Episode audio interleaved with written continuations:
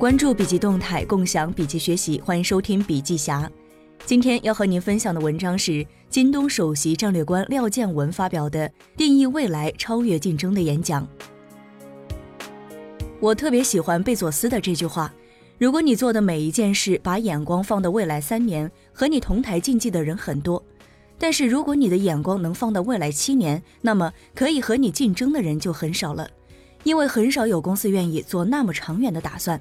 当你能看那么远的时候，你就能够耐得住寂寞，能够抵挡得住诱惑。我们能够站在现在看未来，因为那等于拿着一张旧地图去找新的大陆。我们应该站在未来看现在，对行业终极做出判断。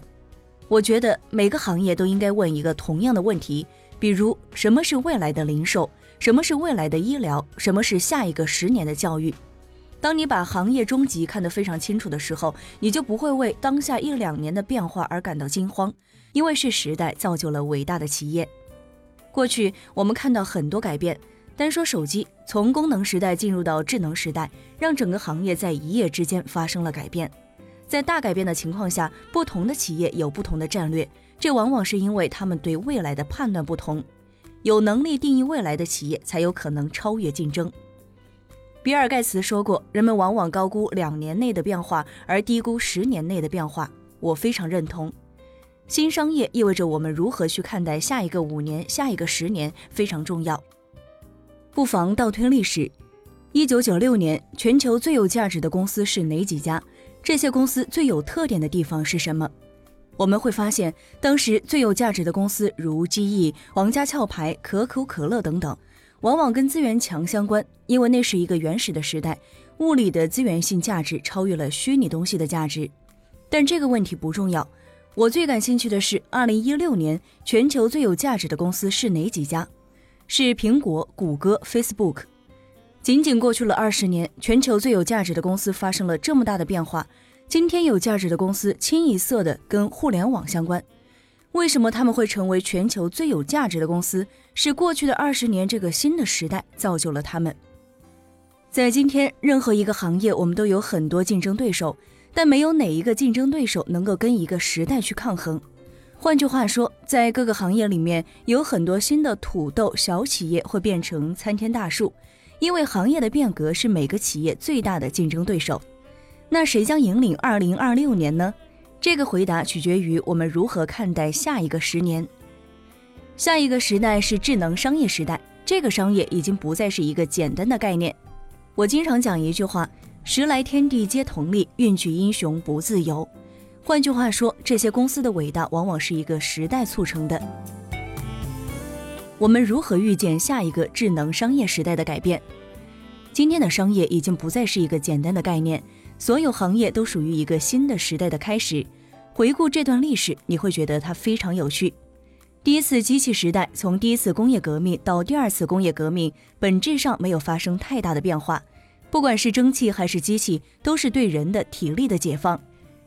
一九八零年开始是第二次机器时代，电出现之后有了家电行业，但家电行业滞后了四十年到五十年。中间这四五十年，人们做了什么？其实没做什么，就是把电变成了电网。有了电网，才有了新的行业，有了算法、数据、算力，然后我们看到了教育、医疗、零售等所有行业的改变。二零一六年，阿尔法狗战胜李世石，这在人类历史上是一个里程碑。而未来是一个新的时代，未来的时代将改变什么？我不想讲某一个行业的改变，我想从商业模式、商业范式的层面来说一说。假设冰箱变成了智能冰箱，它会改变什么？原来的冰箱只有简单的冷藏和冷冻功能，未来的智能冰箱不仅仅是冰箱了，它变成了超市的前置仓库，变成了一个服务。假如今天上海有两百万家庭使用智能冰箱，我们就可以清楚的知道这条街需要多少鸡蛋，那条街需要多少青菜。当把所有个体数据集合到云端，你会发现智能化对区域、对大众的影响非常大。你的冰箱跟别人的冰箱是有关系的，是连接起来的，跨越了不同个体的间隔。今日头条跟过去的门户网站最大的差别在哪儿？为什么今天的新闻能够做到千人千面？因为平台对新闻内容和个体偏好做了精准的动态匹配，而这种匹配不仅是在内容层面，还涉及到地点、时间和场景。这种推送智能匹配改变了我们今天的生活方式。谷歌有一个产品叫做 Nest，它背后的原理很重要。Nest 是一个温度控制器。当我们把家里的一些家用电器，比如冰箱、彩电、洗衣机等等，连到温控器后，它可以清楚的知道什么时候洗衣服最便宜，什么时候运转成本最低，应该什么时候启动用电器。这时候，它不再是一个温控器，而成了家庭能源的一个综合解决方案。当城市有五百万家庭都用了温控器，它就变成了区域能源解决方案中心。把这几个例子连起来看，你会发现未来智能商业时代有几个非常大的变化。第一，商业不再是静态的，而是在不断的动态迭代。第二，产品变成了产品加数据加内容加服务。第三，市场在发生根本性的变化。从整个行业来讲，过去我们经常讲行业的边界这一概念。其实，在今天这个时代，已经变得越来越没有意义了，因为在数据层面，行业边界几乎没有特别清晰的界定。在过去，所谓的行业边界有两个非常重要的游戏规则，一个是规模经济，一个是范围经济。规模经济越大越重要，而今天一个人就是一个市场。过去的范围经济有协同效应，今天的范围经济在数据层面变成了数据经济，而它的行业延展空间更大。为什么今天我们更应该定义未来超越竞争？其实行业最大的挑战是，当你游戏规则都是围绕行业领先者走的时候，行业领先者也在面临同样的战略拐点。那意味着今天的竞争确确实实不应该是模仿行业领先者。你以为你的对手是友商，其实你真正的竞争对手是这个时代，因为这个时代在改变，所有的一切都在改变。从这个观点回到零售，我们认为今天的零售在经历第四次革命。为什么我没有把互联网当成零售革命的一个阶段？因为互联网本身是在为下一个零售革命创造基础设施、数据、算法和算力，它只是一个阶段性的东西。零售革命的背后是两个驱动力，一个是消费的变化，一个是技术的变化。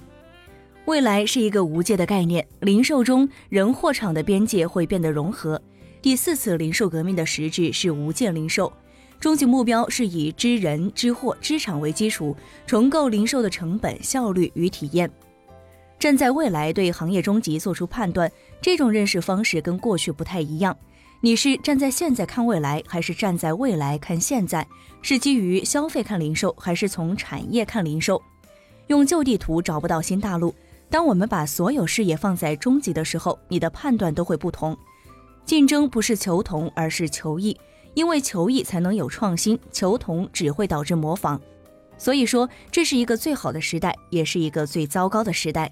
最好是因为给所有企业带来了同样的机会，最糟则是因为改变了过去所有的习惯和游戏规则。好的，朋友们，今天的分享就到这儿。如果您有行业动态的新鲜事想要分享给大家，可以发送给小霞。江湖虽远，小侠等你。感谢您的收听，下期再会。